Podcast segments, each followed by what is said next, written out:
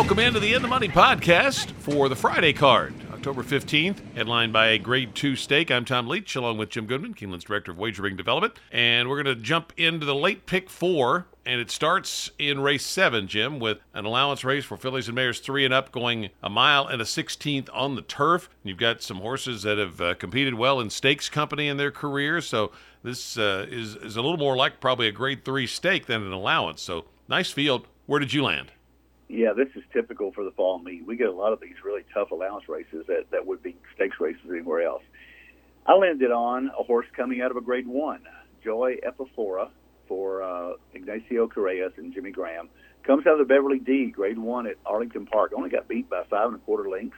Before that, ran in the Modesty, the, the uh, prep for the Beverly D, and only got beat a half a length by Naval Laughter, who ran okay yesterday as one of the favorites. Um, but Joy Epifora I think is um, is the class of the field, and uh, I could take a stand in here with this horse in the pick four. But there are a few other horses in here that the flow of the race may lean toward, and one of them is Breeze Rider for Steve Manley and Joe Talamo. This horse has got a lot of early speed, and uh, she won at Kentucky Downs two back, wired them at Indiana by five lengths uh, the last race in a twenty-five thousand dollar optional claimer.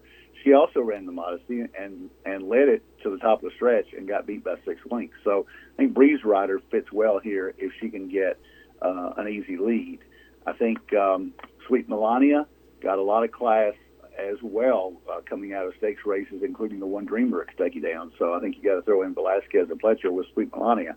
And market rumor for Ian Wilkes and Landeros coming out of a $150,000 stakes race at Colonial. So these horses that have raced against better, I'm going to take um, a stand with here. I think those horses um, look like, and even Winter Sunset, who's not in good form right now, has been out off since May, but uh, she ran uh, in a lot of stakes races and, and competed well. So this is a really nice allowance race to kick off the pick four. Joy Epifora is going to be my pick. I uh, ended up going for a little bit of a price in here. I guess well, Joy Epifora is two on the morning line, but uh, I ended up going for eight to one Enola Gay uh, the seven horse for Shug McGaughey. This horse won a Grade Two stake here at Keeneland last summer, um, so is a classy sort. But uh, the, with that race, didn't win anything else that year, and so was eligible for a second level allowance race after a layoff coming into this year, and so. He put her in two of them, and she made a big move forward in the second one. And I just think that was kind of a easy spot to get her going, and I think she moves forward here. And if she does, she's got a shot. It's a you know it's a tough group, but you get uh, a little bit of a price for uh, thinking about Enola Gay here. So I'm going to take her on top, like Sweet Melania, just off the fact that uh, horses won here, has good speed, had a wide trip at Kentucky Downs. Johnny V stays in the saddle uh, Joy Epifora off that grade one performance. Um, I certainly have on my pick four ticket. And then the other one is Alta's Award that I used. Um, this horse ran in the Sweet Melania race, and uh, Rosario signs on to ride, and uh, he's been in a lot of correct spots lately. So I'm going to throw Alta's Award in there too, mainly on that angle. Eighth race is a first level allowance for fillies and mares three and up on the dirt at seven furlongs. And I thought it was a two horse race. I ended up leaning to Silver Strand uh, one in the debut at Saratoga, and the second and third place finishers have already come back to win.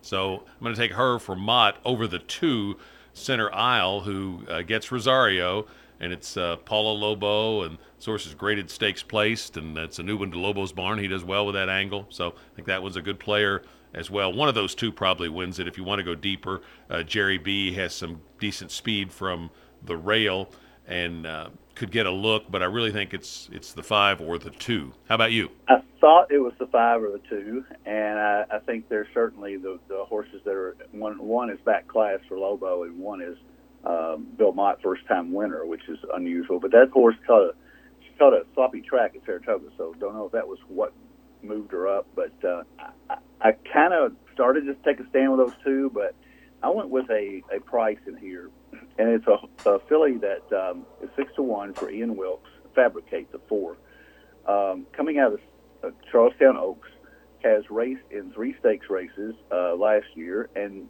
didn't embarrass herself. She's not stakes quality, but this is not a stakes quality allowance. It's a first level allowance.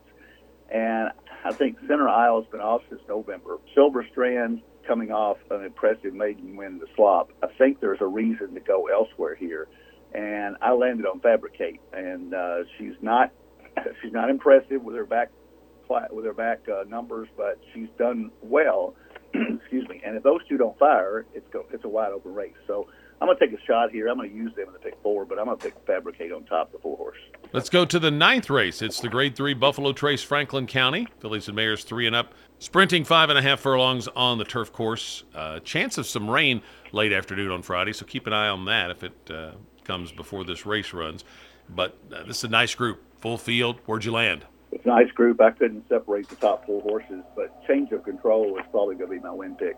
Don't like the 12 hole at five and a half furlongs, but uh, this mare has got enough speed to get in position uh, going around the first turn. Uh, she ran in the Woodbine Mile, has been in three six, five six races in a row. Uh, I think she fits well here with those 90 to 99 Beyers.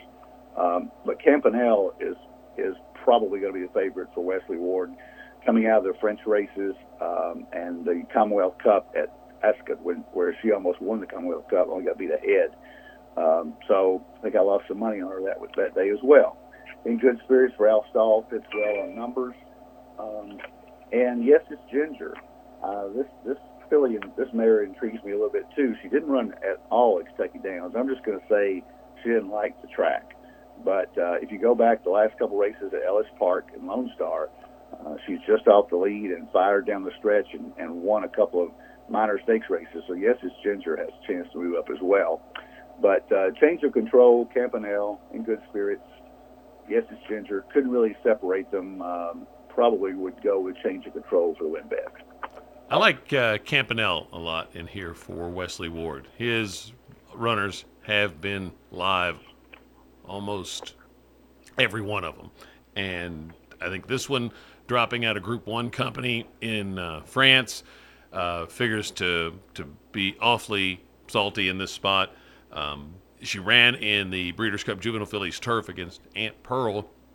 Didn't disgrace herself here at Keeneland, fourth, beating only two lengths, and I think that was too long for her. So I think she's in her wheelhouse sprinting, and uh, I think she's going to be very tough in here. Um, but the ones, some of the ones you mentioned, yes, it's Ginger. I'm, I'm like you. I'm just going to throw out the race at Kentucky Downs, and the previous two she fits. In good spirits, looks like she's in her best form ever. Uh, change of control, I, I, downgraded only just because of the post position. But I'm throwing a, a long shot to take a look at, and that's Lagertha, the three. This horse ran a, a good third at Kentucky Downs, and this horse is uh, is speed and that was a six and a half furlong race, which is closer to seven down at Kentucky Downs. So now she shortens up to five and a half. So coming out of a tough race, which she ran well and shortens up to a distance I think she'll like better at 20 to 1 on the morning line. I think that one, I don't know if she can win, but I think she could uh, spice up a trifecta or a superfecta if you play that. So take a look at the three Lagertha. And then the 10 is a two year old filly maiden event at seven furlongs on the main track and you know, this is mostly first time starters or very lightly raced horses. I took Ocean Size, who uh, was well bet in both starts and ran well, but really working well here at Keeneland.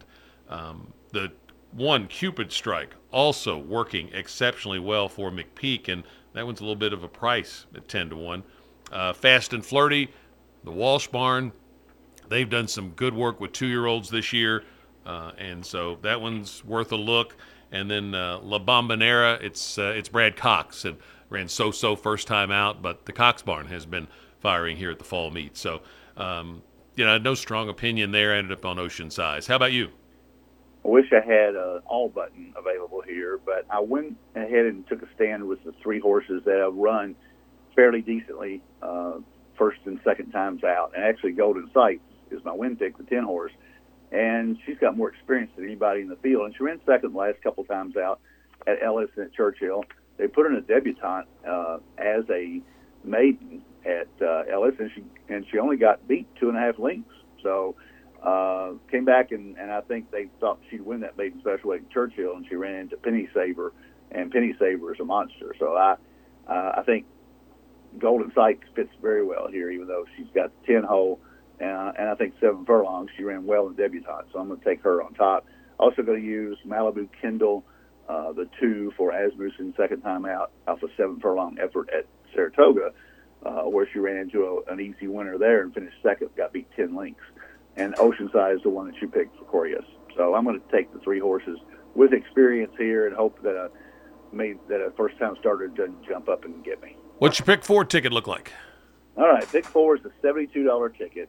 Uh, I could be if, if you don't have the bankroll and you really like uh, the nine horse. I think that eight to one morning line on Joy Epifora is completely wrong. I think she's going to be more like three to one.